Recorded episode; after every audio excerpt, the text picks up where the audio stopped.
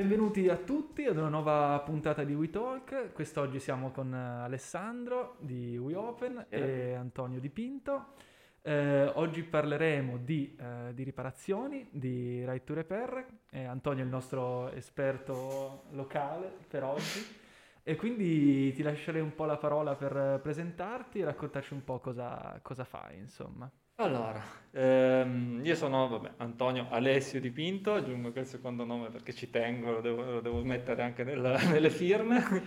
Eh, sono un formatore oggi in informatica e un sistemista, eh, ma diciamo che la mia carriera in questo ambito parte tanto tempo fa. Io sono stato un, popolo, ho fatto parte del popolo delle partite IVA fino al 2016. E ho finito come refurbisher prima di cambiare un po' del tutto vita. Eh, questo percorso della riparazione, mh, diciamo, mi è arrivato in faccia più o meno nel 2014, quando ho iniziato a lavorare con eh, i cellulari, la riparazione, la rivendita, cose di questo tipo.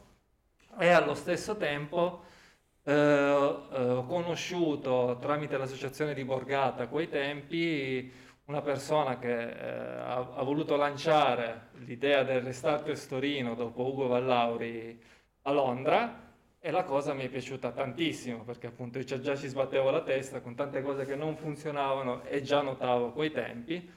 E da quella roba lì abbiamo iniziato a creare Restarters Torino, eh, nel primo Restart Party era di febbraio 2014, qualcosa del genere. Ehm, da lì in avanti la mia vocazione verso questa strada eh, si è sempre più delineata, ehm, per cui ho iniziato a fare molti restart party in giro, cercavo con l'azienda di vendere hardware rigenerato, molti cellulari mh, cercavo di ripararli il più possibile, cercando dei brand che facevano eh, diciamo seguissero questa strada, ma non ce ne- non ce n'erano, eh, come oggi non ci sono ancora, Eh beh, certo. c'è qualcosa c'è. Ehm, fin quando nel 2016 eh, io ospitavo abitualmente ragazzi eh, per fare stage eh, da noi, per fare attività, diciamo, eh, informatica. Eh, questi ragazzi arrivavano da questa realtà che era l'Engim, una scuola con cui collaboro tuttora e poi vi, vi parlo di questo eh, ambito. E questi ragazzi facevano parte di un gruppetto che si chiamava Artigiani Digitali. Poi ci arrivo ancora a parlarvi cosa- di chi sono gli artigiani.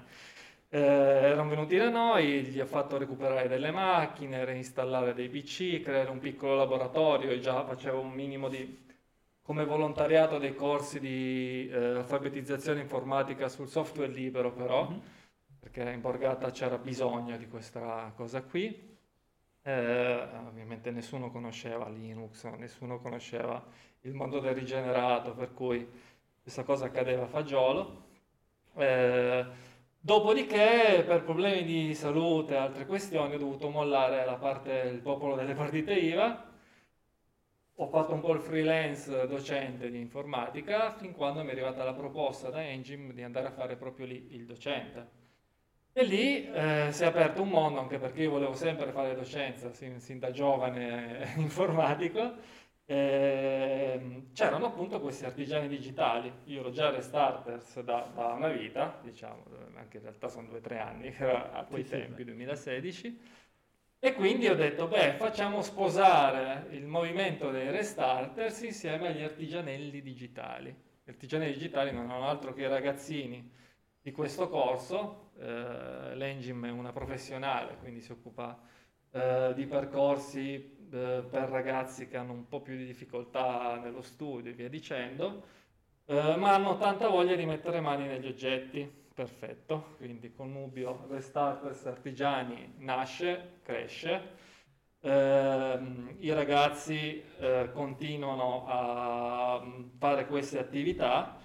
Eh, qua adesso vi, do- vi devo parlare un po' di artigiani per poi arrivare al restarter. Gli artigiani appunto sono nati un anno prima di me, 2015, con questa volontà di ripararsi semplicemente i cellulari perché gli si spaccavano e non avevano troppi soldi per ripararli. Un movimento all'interno della scuola, diciamo. Esatto, si è nato proprio lì. Eh, non per mano mia, devo dirlo. Si chiama Alessandro Di Liberto, diamogli onore perché è stato lui il fondatore. poi dopodiché eh, ne ho preso diciamo, le redini e, e l'ho ampliato e ab- abbiamo iniziato a lavorare anche insieme, quindi la cosa è diventata molto migliore quando lavori come team. Um, questi ragazzi appunto erano molto ben presi da fare queste attività perché sappiamo che il learning by doing già funziona, per loro poi è, è una manna perché la teoria è una cosa che non è troppo come dire familiare. Um, hanno iniziato a vedere questi restart party, li facevamo magari insieme agli open day a scuola, eh, insieme a Restarters Torino. Um, dopodiché, tramite un partner, qua c'è sempre un altro pezzo perché questo percorso non, non si distingue tra le varie um, diciamo, associazioni o persone sociali che partecipano, si fonde. Infatti 2017 io decido di fondare un'associazione che si chiama Soluzioni Informatiche per supportare la comunità degli artigiani digitali e anche Restarters Torino, oltre a mandare avanti un'altra serie di mie idee e eh, dei miei diciamo, colleghi, amici fondatori. Eh, per cui cosa succede agli artigiani? Succede che io ho già dei partner, perché appunto stato, eh, facendo parte della parità io ho una, già una bella rete, eh, che uno di questi partner mi aveva regalato un sacco di batterie di notebook da smaltire, io avevo già delle idee, eh, per cui ho detto, va a scuola, proviamo a vedere se riusciamo a realizzare qualcosa con queste batterie. Qui è nato il power bank, adesso non si vede benissimo, questo ci avrà tre anni, è ancora funzionante. È nato il power bank sostenibile realizzato a scuola, Abbiamo fatto una campagna di crowdfunding a scuola che è stata fondata, ha funzionato bene, fundata proprio il termine, questo fa schifo, però si dice così, non è fondata. Non eh, con questo abbiamo raccolto altri fondi per potenziare il progetto degli artigiani e è diventata una roba che adesso i ragazzi richiedono, nel senso vogliamo fare artigiani, però quando c'è artigiani facciamo così, no? Eh, poi ovviamente pandemia ha fermato un po' tutta la situazione dei, eh, dei restarters, eh, degli artigiani, degli informatici. Um, una cosa importante che non ho detto è che Restarters Torino è una comunità formata da piccole comunità. Poi quando eh, i Restarters Torino si muovono in giro, allora eh, si, dire, si identificano come Restarters Prima possono essere WeOpen, possono essere artigiani digitali, possono essere informatici, possono essere liberi professionisti e così via. Per cui, eh, arrivando verso la fine, il, gli artigiani digitali continuano la loro carriera e eh, iniziano ad aggiungersi ai Restarters Torino con eh, uscite, con, facendo i restart in giro e attività di questo tipo. Poi ovviamente, come dicevo, ci siamo fermati un po' tutti, abbiamo fatto un po' le riparazioni a distanza, abbiamo fatto quello che potevamo, però la realtà dei fatti è questa, quindi eh, le community in gioco sono queste, che si muovono un po' per spiriti liberi, un po' per loro iniziativa, un po' perché vogliono fare squadra e un po' singolarmente, altrimenti questa cosa non, funzionerebbe. Cioè, poi quando ci troviamo insieme abbiamo visto che tutto funziona bene, eh, però appunto la, una delle cose che andrebbe migliorata è proprio la cooperazione anche a livello italiano. Mm-hmm. Mi fermo un attimo perché sto parlando troppo. No, no. eh, io volevo solo puntualizzare cos'è Restarter, perché appunto Restarter sono questa community a livello europeo, fondata a Londra, ma che poi si è sviluppata un po' in, in varie parti d'Europa, che eh, promuove insomma la riparazione eh, come attività comunitaria di condivisione con questi restart, restart party, eh, dove proprio è la, la, comunità a ritrovarsi, a condividere skill, insomma l'intento è quello di eh, condividere questa, questa conoscenza in termini di riparazioni eh, tanto è che appunto quando uno entra in un restart party firma un documento che dice che è come se lui stesso stesse riparando eh, l'oggetto sotto la supervisione di chi magari ne sa, ne sa di più e, e, dà, e, dà, una mano alla, a chi vuole imparare. E, ehm, appunto hai parlato di diverse community, di diverse eh, entità che interagiscono tra loro E eh, volevo chiederti, secondo te, eh, quanto è importante la riparazione in questo contesto sociale? Hai lavorato anche in borgata, insomma, eh, come strumento a parte di condivisione, ma anche di empowerment per delle persone magari più, più deboli o quello che sia. Allora, secondo me è una di quelle attività fondamentali un po' da tutti i punti di vista. Eh, immaginiamo soprattutto dal punto di vista economico, perché partendo da quel, da quel, discorso ovviamente si tende a cercare di risparmiare il più possibile. Dal punto di vista dell'apprendimento, guardare dentro le cose aiuta tantissimo, per cui che sia un cellulare, che sia una radio, che sia qualunque oggetto che proviamo ad aprire e che ancora oggi si può aprire, oppure non si può aprire, vedremo iniziamo a capirne cosa, i componenti eh, e soprattutto quello che, che funziona è quello io chiamo peer education a scuola, ma in realtà eh, l'educazione tra pari funziona a tutti i livelli con tutti i tipi di persone. Ehm, e soprattutto nell'ambiente restart quando hai il cliente davanti non è un cliente, soprattutto in un restart tu tendi a cercare di insegnargli, spiegargli eh, eh, cosa stai facendo e come lo stai facendo molte volte non lo sai anche, per cui certe volte sì, studi sì, insieme a lui, impari, si cerca di lavorare insieme. Dal punto di vista della, mm, come dire, della, chiamiamola solidarietà, adesso non so il termine più corretto, è uno di quegli eh, strumenti che permette un po' di ripensare al passato. Immaginiamo un po' a i vari oggetti che abbiamo oggi. Adesso vi faccio un esempio, vi faccio ridere, il 3310. Qualcuno di voi probabilmente ce l'ha ancora acceso nel cassetto. cassetto sì. okay? Per cui, tornando di tanti anni ad oggi indietro, è cambiato veramente tutto, ma non solo nei cellulari. Per cui già è un legame col passato, un legame con il, eh, il come queste cose, cose, funzionavano una volta. Noi pensiamo sempre a, che ne so, a Uh, una volta si passavano i vestiti dai, dai fratelli più grandi, uh, non si pensava nemmeno alla bicicletta di cambiarla, si pensava sempre di ripararla. Io cioè, mi ricordo da piccolo, eh, bici, eh, ce l'hai la bici, ma è rotta, eh, allora riparala. Questo era mio padre, eh, quindi questa roba qui eh, si è un po' tramandata. Sì, io ho tirato su appunto il manifesto di Torino, che è questo documento che appunto è stato fatto eh, da Restarters e poi sottoscritto anche da noi, tra l'altro c'è anche il nostro, il nostro nome qua sotto, eh, We Open, insomma che comunque anche noi facciamo la nostra parte di educazione, quello che sia. Grazie. E, e, e diciamo che è proprio, è proprio molto eh, sottolineato questo aspetto di, di costruire legami, di costruire community, comunità. Eh, poi vabbè appunto il lato, c'è il lato economico, c'è il lato sociale, c'è anche il lato ambientale, che è il motivo per cui al giorno d'oggi eh, Right to Repair è un tema, è un tema caldissimo, è un tema davvero molto, molto sentito, se ne parla in Europa da tanto, se ne è parlato anche adesso in, in America, se ne sta parlando eh, sempre più. E per questo chiederei ad Alessandro un po' di questa, questa definizione, no? cos'è, cos'è, il Right to Repair?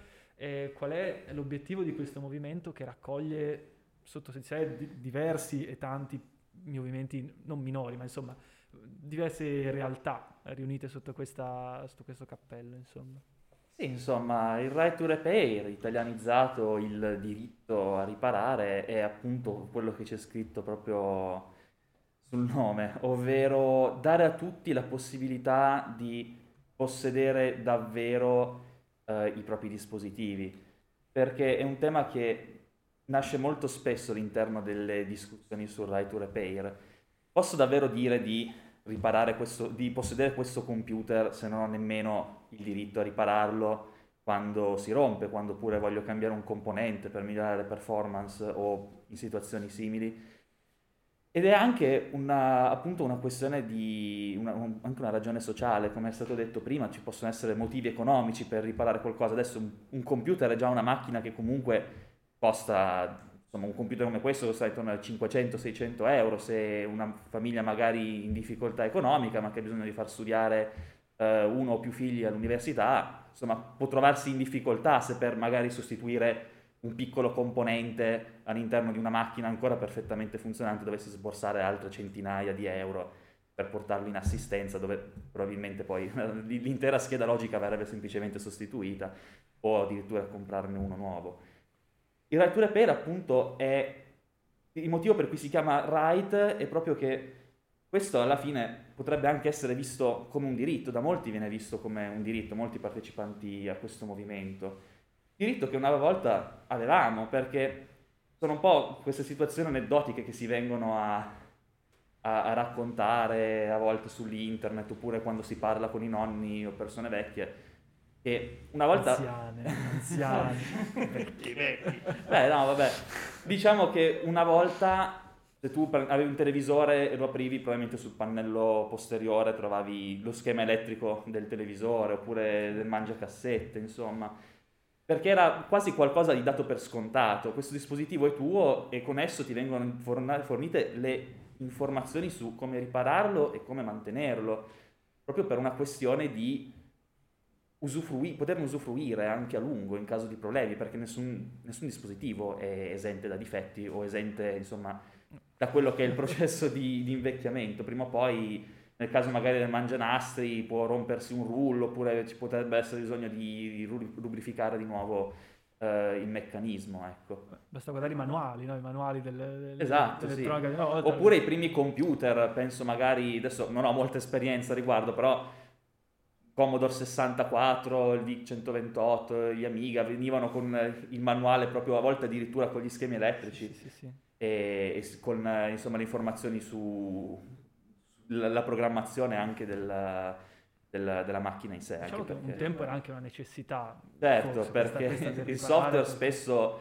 veniva, mio nonno mi raccontava che quando insomma voleva provare il nuovo gioco, prende, lo comprava sulle riviste, c'era proprio la serie di comandi da, da mettere nell'interprete basic per... Esatto, esatto. Era, proprio un altro mondo. già a quei tempi. è proprio un altro mondo, però ecco, il, oggi magari ci siamo mossi verso eh, l'estremo opposto, per cui esatto. eh, proprio nel, par- a partire dal processo di eh, design un prodotto eh, non viene pensato proprio per essere certo. riparato. Ormai la riparabilità rimane in pochi settori in core business, nel, penso all'automotive, dove rimane un core business e, e, se oggi ti dicessero no, guardi, non posso ripararti la macchina di comprare la nuova, ci sarebbe una, una rivoluzione. sì, eh, però non, non, più tanto in quello che è l'elettronica di consumo. Ah, mi faccio ridere, mi viene in mente adesso un aneddoto, parlando di manuali, giusto perché me l'ho collegato. Mi ricordo una volta di aver letto dei manuali di operazioni complesse su dispositivi elettronici, tipo come sostituire un fusibile, apri, fai così, come fare, ta ta ta, ma si parla di anni 90. Mentre ne ho aperto uno di 4-5 anni fa e c'è scritto di non ingoiare le batterie. Cioè, solo per farvi capire, c'è anche un punto di vista che da un certo punto, da un, da un lato è un po' cambiato, è mutato sulle nostre capacità in sicurezza e sicurezze è quello che è, è veramente quello che diciamo impongono un pochettino adesso dall'alto. E sempre collegandosi all'esempio dell'automotive, anche lì alcuni cambiamenti sono avvenuti. Per esempio, una volta potevi andare a comprarti, che ne so, carburatore perché magari l'elezione elettronica non era ancora così diffusa dal colui che vendeva i ricambi, te lo potevi sostituire tu. Adesso sono parti che per alcuni modelli, per alcuni veicoli magari più nuovi sono riservate soltanto alle officine. E poi senza uno scanner esatto. elettronico, senza un... Scanner con software proprietari che sì. Diventa poi difficile. Certo, anche lì... Eh, è sempre poi l'argomento, magari è sempre che una volta i prodotti erano più semplici. Certo, per alcuni sì, versi sì, certo. però ci sono proprio alcuni criteri al giorno d'oggi che non vengono proprio rispettati in termini, appunto, tornando proprio al design... Eh, anche, sì, è anche una questione, come dicevo, sociale, nel senso che con, insomma, con, siamo usciti dalla crisi economica che un po' di anni fa, insomma, vabbè, sì, sì, no, sì, sì, eh, diciamo che tocchiamo ferro magari, no? Però diciamo che nel dopoguerra non era pensabile poter buttare via anche qualcosa di, tra virgolette, semplice ah, come un forno certo. per poterne comprare un nuovo. Il, il, riparare le cose era proprio qualcosa di necessario per mandare avanti la baracca se pensiamo magari a un contadino che aveva un trattore, se si rompeva perdeva la, la capacità di, di, guadagnare denaro e quindi era necessario che potesse essere riparabile, che potesse essere riparato velocemente e senza costi esorbitanti. Adesso questa necessità qua si è un po' attenuata, non siamo più nella situazione economica precedente, ma soprattutto ci siamo anche un attimino un po' rilassati, cioè adesso i telefoni sono quasi visti come una sorta di status symbol in certe situazioni. Tra l'altro ci sono anche programmi adesso con gli operatori che puoi pagare una cifra mensile relativamente alta, ogni anno ti cambiano con un modello successivo, quindi questa, è anche dal punto di vista sociale eh, che bisogna fare la differenza, che bisogna anche guardare la situazione. Sì, però ti fermo, adesso la cosa lì fa paura. Immaginiamo che questa roba qui del, del cambio del telefono applicato, era applicato alle automobili, cioè a beni di un altro tipo e di un altro costo. Adesso eh, il mutuo per un altro po' per, per comprarci il cellulare da sì. x mila euro, quando con un x mila euro mi compro la macchina. Cioè, solo per farvi capire sì, a che sì, livelli stiamo arrivando. Diciamo me. che è proprio da una parte c'è, c'è la spinta della società appunto ad andare sempre più veloce, sempre più, no? sempre più sul, sul, bene materiale. E il right to repair diciamo che eh, non vuol dire semplificare, non vuol dire direttamente tornare un po' indietro, rallentare un po', però implica un po' questo concetto, quello di fermarsi un attimo e dire ma aspetta, questa cosa che, che ho, che voglio dare via, eh, è ancora funzionante, posso provare a ripararla. Cioè da una parte eh, il, il, discorso proprio ambientale della produzione dell'e-waste, se uno fosse, appunto, se uno ha una certa sensibilità, eh, dovrebbe fermarsi un attimo e dire ma lo devo cambiare questo telefono che magari funziona perfettamente. Dall'altro il Red su Repair si inserisce quando uno magari ha la volontà di dire no ma io voglio, voglio, voglio ripararlo questo telefono, non, non mi sento di, di, buttarlo via, magari ha solo un paio di anni. Eppure si trova costretto eh, ad oggi ad arrivare magari da, dal riparatore ufficiale alla casa madre e sentirsi dire che magari lo schermo del telefono costa più di quanto ha pagato il, il telefono stesso e di conseguenza quello poi il telefono viene buttato, cioè non, non, quando uno viene messo di fronte allo svantaggio economico, chiaramente poi si compra un altro telefono. E appunto eh, Ray to Repair eh, insiste su eh, avere le schematiche, avere, il, avere, i manuali completi, per dare la possibilità e la disponibilità delle parti, che è un, un, altro, grande, un altro, grande, punto, eh, per far sì che ci sia un mercato della riparazione, che ci sia un mercato della riparazione, perché così com'è eh, non, è, non c'è pratica, cioè si riduce di molto le cose che, sono, che è possibile fare, che ci sia un mercato del refurbished, del riparato e eh, che appunto sia, sia possibile, perché ad oggi è molto molto molto molto difficile.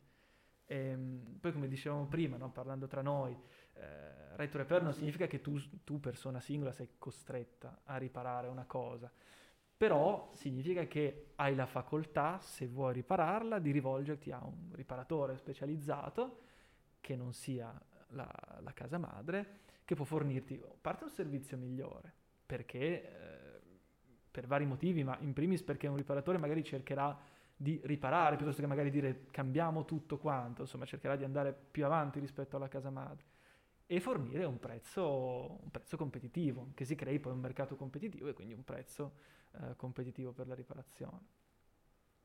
Questi sono un po', insomma, un po i vantaggi de, di quello. E anche, per... anche una questione di tempistica, perché sì. ad esempio eh, durante un evento di lobbying negli Stati Uniti per il Right to Repair è capitato che eh, un senatore al lobbista di compagnia X che insomma era lì a parlare contro il right to repair dicesse ma io avevo questo Xbox qua, qui si è rotta una ventola, l'ho rimandata indietro a Microsoft per farmela sostituire, ho dovuto aspettare due settimane per cambiare una ventola.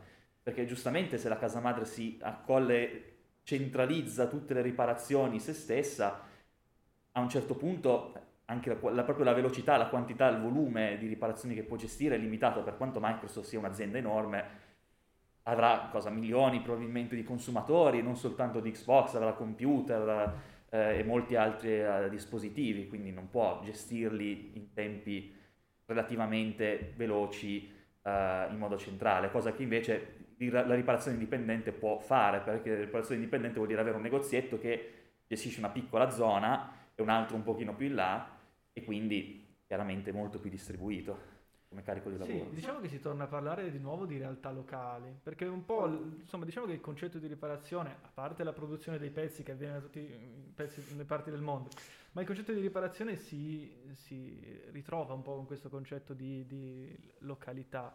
E, ehm, e, un movimento come può essere quello del Right to Repair, questo è il sito, il sito ufficiale, diciamo che... Eh, si, si, c'è un po' questa distanza tra quelle che sono le leggi che, che, prova, che si provano a fare e, e, quelli che poi sono chi spinge per fare queste leggi, che sono queste realtà locali che funzionano abbastanza. E, e diciamo che la spinta arriva più di, dal basso che dall'alto, perché le aziende, eh, le aziende sì, possono, possono permettersi di perdere qualche cliente per pubblicità magari che non, non particolarmente positiva eh, che arriva da, dal fatto che magari non, non, forniscano una riparazione o qualcosa, però dicono vabbè ne abbiamo talmente tanti altri che non c'è, non c'è un problema. E da qui arriva appunto la necessità di sensibilizzare no? le, le persone a questo tema che è quello che fanno appunto tutte le associazioni a livello europeo e, e che adesso anche in America molto, no? con quello che con quello che si, sta, che si sta vedendo in questo momento. Che se non sbaglio non è passata la, la o è passata la... Ci sono state alcune piccole vittorie, ci sono state alcune vittorie un po' più grandi, però diciamo che la strada è ancora molto lunga, ma proprio appunto perché come dicevi tu è una cosa che parte dal basso, dalle, dalle necessità dei consumatori, dalle necessità di chi gestisce attività di riparazione. Anche perché come ho detto prima c'è stata un'era d'oro della riparazione in cui praticamente tutto arrivava con degli schemi associati, componenti elettronici, componenti anche non elettronici di, insomma, di sostituzione potevano essere molto facilmente reperibili. E, e quindi si è venuta a creare tutta una filiera della riparazione, i negozi di riparazione erano molto comuni ed è insomma un settore economico anche abbastanza importante perché tutto ciò che viene venduto poi deve anche essere mantenuto e nel momento in cui questa possibilità viene mano a mano tolta dai produttori con varie giustificazioni, chiaramente persone che prima ne facevano un lavoro non possono più farne un lavoro. Questo è un po', tra virgolette, il, passatemi il termine, cliente principale del right to repair, ovvero il possessore di un negozietto di riparazioni che adesso non può più svolgere il suo lavoro perché i produttori non e noi, Tra l'altro noi abbiamo parlato di elettronica, però per esempio se andiamo appunto sul sito di fightorepair.org una delle cose che si vede subito sono i grandi elettrodomestici, che è un'altra, che è un'altra grande cosa e che anzi, essendo grandi, sono, rappresentano un grande Molto problema proprio a livello di, di RAID, rifiuto di apparecchiatura elettrica ed elettronica, insomma, perché se pensiamo ad una lavatrice che magari va a fallire per un componente in plastica, un componente termosaldato, presso fuso, quello che sia, e poi un grosso pezzo di metallo da, sì, da, sì, sì, da buttare via. Soprattutto un grosso pezzo di metallo di cui probabilmente molte cose ancora funzionano. Sì, esattamente. Perché nella, del, del, mio vecchio frigorifero, per esempio, porto un, un esempio così. Vecchio, ho cambiato recentemente il frigorifero, il motivo per cui l'ho cambiato è che il tubo uh, del sistema refrigerante che va a scaldare la parte anteriore per evitare la condensa si era arrugginito, aveva iniziato a, uh, a perdere, no? Uh, chi, è fare, chi, chi, è venuto a fare, il sopralluogo ha detto si può pinzare questo tubo per eh, evitare che il refrigerante passi lì, si può isolare questo sistema e così il frigorifero può, il frigorifero può continuare ancora a funzionare. Però poi l'assicurazione ha detto Cosa? no, e quindi, e quindi boh, allora aveva 12 anni, eh, diciamo che la sua vita l'ha servita. Sì. Però è un esempio di qualcosa di piccolo che fallisce in un grosso elettrodomestico molto pesante con molto metallo dentro, che invece poteva continuare a funzionare. Specialmente se magari quel tubo lì, invece di essere semplicemente pinzato, poteva essere sostituito e non seppellito all'interno, insomma, non facilmente accessibile, però non entro nel merito perché non costruisco frigoriferi, quindi non, magari una necessità. Cioè, chiaramente se io penso a un telefonino è molto piccolo, l'elettronica è estremamente difficile da cui lavorarci, ci sono degli ambiti in cui i produttori dicono ma noi non consentiamo le riparazioni perché l'elettronica è semplicemente, faccio esempio per i cellulari, parlano di elettronica, ma si applica ad altri, ad altri sistemi, è semplicemente troppo piccola per essere gestita, bisogna di attrezzature specifiche. Voglio dire, in certi ambiti potrebbe anche essere vero, però chiediamoci, potrebbe essere un po' invertito questo trend su certe cose? È davvero necessario che tutti i telefoni abbiano IP98, insomma, quello che è? Sì, diciamo che questo è uno dei, degli argomenti no, che le aziende portano co- contro il right to repair, però forse quello che chiede il right to repair è una cosa leggermente diversa, se si chiede una, che eh, non di andare a sapere ogni singola cosa de- del componente esatto. o che esatto. tutti i componenti siano accessibili, ma che magari un telefono sia modulare e si possa sostituire un modulo che è fallito con un altro modulo, senza chiaramente andare a vedere eh, qualsiasi voglia segreto industriale contenuto nel singolo chip eh, realizzato con una tecnologia certamente. incredibile. Però basta sapere che ah, nella schematica, ah, te, quello è il chip, ah, lo posso togliere, lo posso rimettere. Certo, la conoscenza richiesta per fare delle riparazioni alla fine è anche abbastanza di alto livello. Basti soltanto, i, moduli, i telefoni, come tutta l'elettronica, tendono a essere abbastanza modulari, tendono a essere, per esempio, il modulo della fotocamera separato.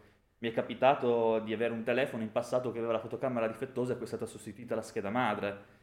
Cioè, mh, mm, ah Guarda, per ricollegarmi a questo discorso qua, sono stato a uno speech di Right to Repair dove c'erano riparatori professionisti di lavatrici eh, che si trovavano in alcune situazioni eh, a dover dov- cambiare praticamente tutta l'elettronica affogata nella resina, quindi immaginiamo tutta la scheda grossa così, magari devi cambiare il condensatore, non puoi, la casa madre ti fornisce solo il mega circuito da 450 dollari.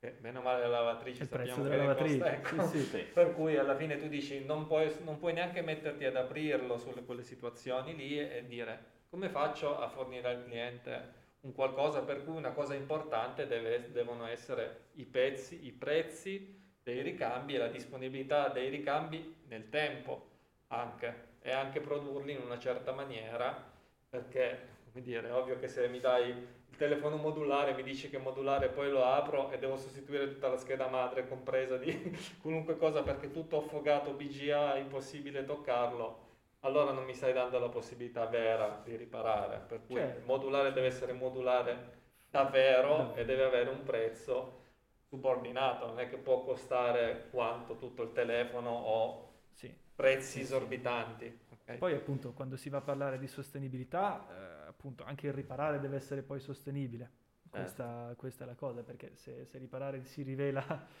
più dannoso che certo. sostituire, poi si va, si va, a remare contro. Questo aspetto, questo aspetto è sicuramente positivo. Eh, un'altra cosa che le aziende portano come, come esempio, appunto, opposizione al right to repair, è l'argomento della sicurezza. Eh. Ehm, Alessandro, che ti vedo bello caldo. Beh, sicurezza.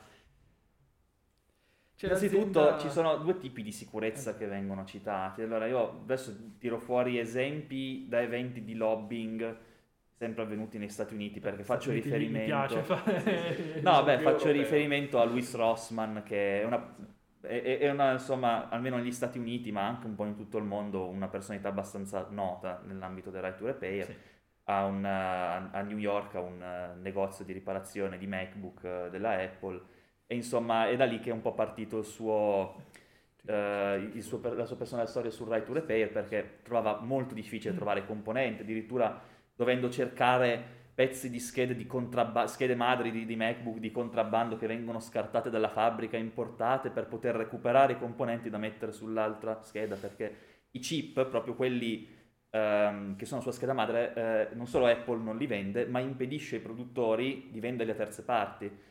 Quindi ad esempio è un chip che si chiama ISL 19 qualcosa, che è il chip sui MacBook eh, moderni eh, responsabile per la porta di ricarica, una porta USB-C di ricarica del computer. È, è un singolo chip, però non, non, è semplicemente recuperabile, non viene venduto da nessuna parte. Quindi quello che fa è comprare i case, quelli ricaricabili, della, degli iPhone che hanno questo chip al loro interno, smontarli, prendere il chip, insomma, cannibalizzare questa cosa per poter riparare un computer, che è una cosa, ecco, abbastanza, cioè, parliamone, no? bene. La, la, sicurezza da quel punto di vista lì, ciò che le aziende spesso citano è la proprietà intellettuale, no? quello che voglio fare, non vogliamo rendere disponibili gli schemi elettrici eh, per via di proprietà intellettuale. Per questo circuito stampato è nostra proprietà intellettuale, noi non vogliamo che vengano insomma, fatto reverse engineering di queste cose per produrre un clone. È un argomento che, lasciatemelo dire, abbastanza invalido. Una scheda, una scheda stampata, anche a quelle 12 strati dei computer sono abbastanza complicate.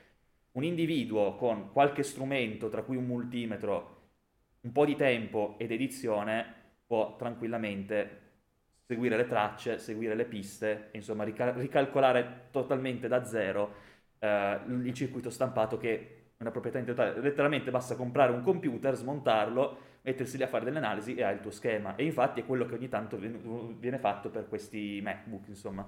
Ci sono degli, degli schemi, delle schede logiche che girano, alcuni sono stati trovati, quello per l'iPhone 4S ad esempio è stato trovato, è caduto da un furgone da qualche parte in Cina, qualcuno l'ha trovato, gli ha fatto le foto e l'ha messo su internet, è caduto. Vabbè, poi la storia che ci sarà dietro sicuramente sarà molto interessante. Altri invece sono stati ricostruiti proprio in questo modo qua. Quindi da quel punto di vista non è che, che si vada un po' a guadagnare chissà che cosa, anche per assurdo, vendendo il chip gestisce la porta di ricarica di un MacBook, che proprietà intellettuale viene persa? Cioè, ci sono aziende come ST Microelectronics, che, Delta, che vivono proprio vendendo questi chip, perché poi si fanno pagare ovviamente, non è che vengono dati a gratis, e soprattutto sono delle black box di, insomma, di, di epoxy, di plastica, al cui, al cui loro interno ci sono dei circuiti integrati di silicio. Anche avendoli in mano è estremamente difficile poter risalire, tra virgolette, ai sorgenti, insomma, al, allo schema di funzionamento su silicio di quei componenti. Ed era molto difficile con componenti molto vecchi che usavano processi produttivi molto più grossi, quindi molto più facili da, da, insomma, da invertire rispetto a quelli moderni. E in ogni caso, ripeto, se proprio sono così determinato da voler clonare quel chip, posso semplicemente comprare un computer, smontarlo e fare le stesse analisi che farei se lo potessi semplicemente comprare. Sì, era un po' quello che si diceva prima, cioè il concetto di cambiare magari il modulo, di cambiare il chip, che, che non deve essere, certo, non, deve essere, non si dice che deve essere pubblico il contenuto o... Chiaramente, chiaramente. Però l'importante è fatto in maniera giusta. L'importante è avere uno schema che dice questo chip qua ha questo nome qui, ed è in questa parte qua del, del, circuito e una fonte con cui poter prendere quel chip e sostituirlo. Nessuno chiaramente chiede di riparare al suo interno il chip, che tra l'altro penso anche no, sia impossibile. e, e, e, quindi chiaramente non, non, si va ad infrangere alla fine nessuna proprietà intellettuale. L'altra sicurezza che viene citata è la sicurezza informatica, quindi l'idea che mh, se io porto il mio computer da riparare a, a un insomma un, qualcuno che fa un negozio di riparazione locale possa sfiltrare i miei dati e venderli. Che sia tecnica... Allora, innanzitutto parliamoci chiaro, questo lo potrebbe fare anche un dipendente di Apple, di Microsoft, di Acer, nel mio caso, di HP. Voglio dire, non è che il dipendente non ha magicamente accesso ai dati, ha lo stesso computer in mano, se vuole accenderlo e collegare il mio hard disk a un'altra macchina, lo può fare. Ed è capitato più di una volta che, insomma, mi, mi sembra sia capitato, adesso prendo quello che dico con le pinze perché vado un po' a memoria, ma mi sembra che sia capitato di recente che insomma un, una persona avesse portato il suo iPhone in riparazione uh, ad un centro ufficiale di Apple e si fosse trovata le sue foto personali pubblicate sul suo profilo. Se non era Apple, era un altro vendor di telefoni, mi sembra di ricordare Apple. Fatto sta che queste cose qua capitano anche nel mondo delle aziende. Sì, poi diciamo, cioè, la responsabilità è sempre dell'uomo. Chiaramente. La mela, la mela marcia c'è sempre. Con una differenza però, se io ho il mio negozietto e mi metto a fare questi scherzi qua, al secondo cliente io sono praticamente fuori, sono fuori perché cioè, arriva la postale. Se non arriva la postale comunque recensioni, passaparola e non ho più clienti a un certo punto.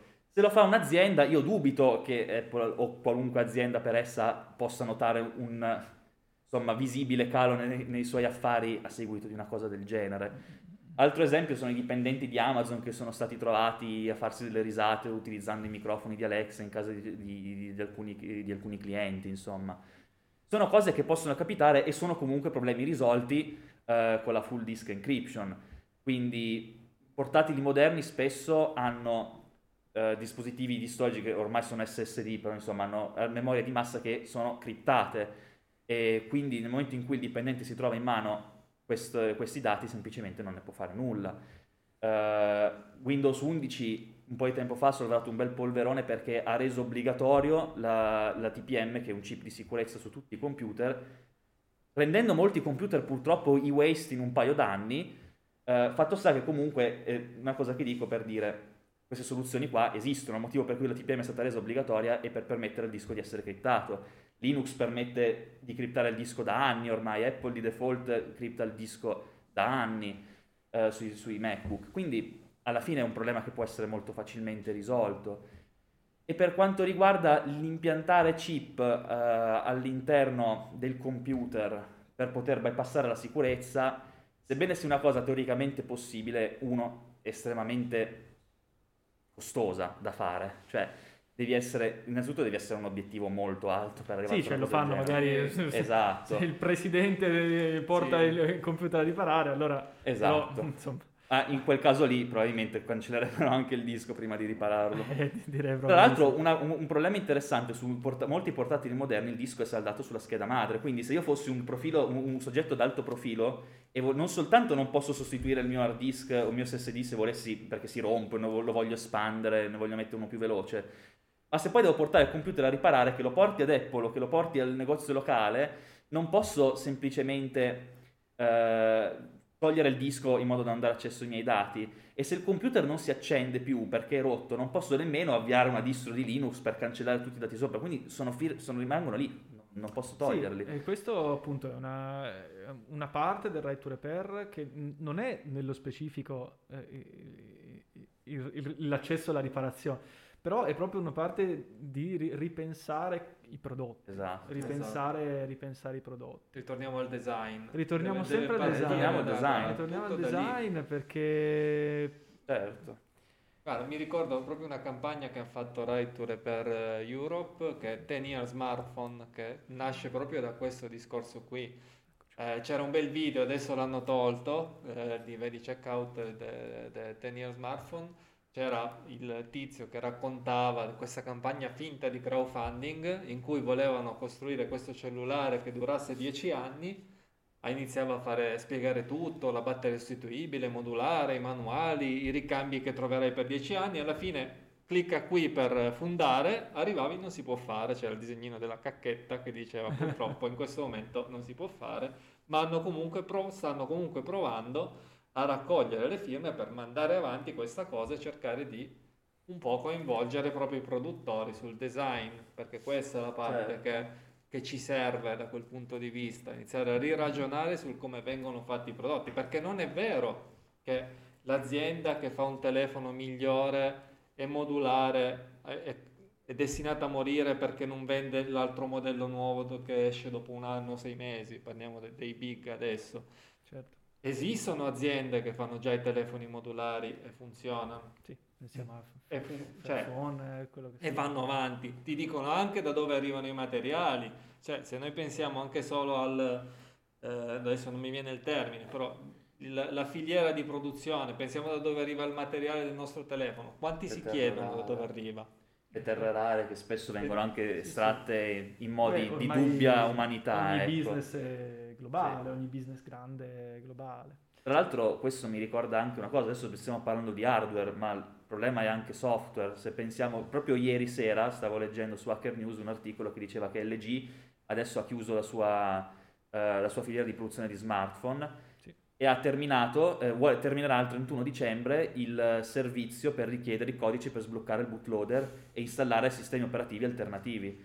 Quindi chi si ritroverà con un telefono LG bloccato dopo il 31 dicembre non potrà più installare un sistema operativo che venga ancora aggiornato e quindi per estendere la durata del dispositivo perché un dispositivo che non riceve più aggiornamenti di sicurezza è vulnerabile. Eh sì. Sempre ricollegandoci al problema della, dei problemi di, di, di, di, sicurezza citati dalle aziende, i problemi di sicurezza ci sono a volte anche per quello che fanno loro, ovvero dopo due anni un tipico telefono magari non riceve più aggiornamenti ed è vulnerabile e se vuoi provare ad installare il, un sistema operativo alternativo che sia ancora aggiornato, io col mio vecchio telefono ci ho provato, non mi era permesso farlo. Mm. E quindi a un certo punto ho dovuto cambiarlo perché non era, non era più supportato. E insomma il telefono funzionava ancora perfettamente. Sì, quindi... Sì, sì.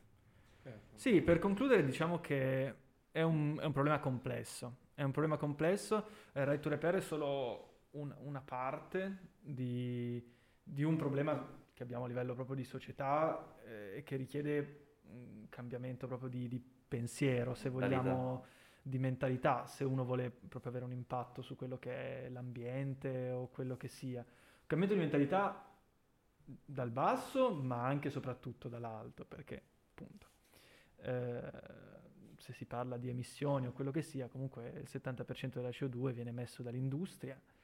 E, e, e insomma, nella produzione eh, di esatto. Quindi, possiamo... quindi Right to Repair si inserisce in un discorso più ampio di vivere più lentamente, di eh, non sprecare, non correre verso il, il nuovo bene o la, la nuova possessione, insomma. Ehm, e niente, sì, però, questa è un po', un po', la però mia... Però ci sono delle cose positive, cioè nel senso adesso siamo come se non... qualcosa è stato fatto, no, qualcosa lo stiamo facendo, sì, cioè, sì, sì. se immaginiamo anche solo la Francia, la Francia l'ha introdotto l'indice di riparabilità, tipo la classifica dei Fixit, quella che ci dice bene o male cosa puoi cambiare del telefono 10, e quant'altro. C'è una piccola classifica su 10 punti in questo momento sui cellulari, su eh, mi sembra i falcia erba, su una serie di prodotti, non sono ancora tantissimi, è una cosa abbastanza embrionale, ma è ancora destinata, come dire, ai produttori, quindi sono i produttori che si fanno questa classifica, danno. per cui ancora sì. non ci siamo tantissimo, ma è un passo verso una direzione che potrebbe anche solo far capire ai consumatori, quando vanno a comprare il bene, ah, c'è anche questo da sapere, cioè sì, chi sì, l'ha prodotto, c'è il manuale, eh, si può riparare o meno e come, ci sono cinque punti che sono abbastanza chiari a, a, a tutti, diciamo l'uomo, eh, l'essere umano comune che magari non si faceva ancora queste domande, perché immaginiamo solo qualunque oggetto andiamo a comprare, se non, non, ci pensiamo, non ci pensiamo mica a tutte queste cose. Per cui se anche solo vedere che c'è una piccola classifica che dice due o tre cose in più, già fa cambiare un attimino la mentalità, fa pensare un po', ma allora esiste qualcosa oltre al telefono, non solo lo uso e, e via dicendo, oppure la lavatrice, oppure qualunque cosa. E questo discorso andrebbe sicuramente eh, ampliato, eh, aiutato, agevolato anche da, da, noi da questo punto di vista, aderendo a campagne come queste, via smartphone, piuttosto che tutte le iniziative che sono fatte sì. da repair.eu che sì, se andiamo a vedere chi c'è dentro, c'è i Fixit, ci siamo noi Restarters, c'è Rundertisch, passatemi il tedesco che fa schifo, che è il tavolo della riparazione eh, in Germania, cioè ci sono una serie di attori che comunque si impegnano eh, a cercare di cambiare le cose. Sì, e deve sì, partire sì. anche Un da cambiamento noi. sta cominciando e bisogna nutrirlo e cercare di di portarlo avanti. Vi lasceremo, beh, se ci seguite da YouTube, ma anche se ci seguite dal nostro sito, eh, vi lasceremo in descrizione tutti i link alle cose di cui abbiamo parlato oggi, quindi se volete informarvi, Repair Preservation Group, Right to Repair, Restarter, beh, WeOpen che siamo noi, Framework Laptop per esempio, un esempio di prodotto modulare, eh, Pine che usa sistemi open source, Librem, System 76 e tutta una serie di altri gruppi che ovviamente eh, non possiamo citare tutti quanti perché sennò non finiremo certo. più. Uh, io ringrazierei Antonio per essere venuto qua, averci insomma, spiegato, aver condiviso con noi la sua conoscenza. Alessandro, grazie per, per la tua partecipazione. E ci trovate, uh, a parte sul sito del podcast, su YouTube, su Facebook e Instagram come, uh, come WeOpen. E ehm, niente, direi che ci sentiamo alla prossima. Un saluto a tutti quanti. E alla prossima. Ciao ciao.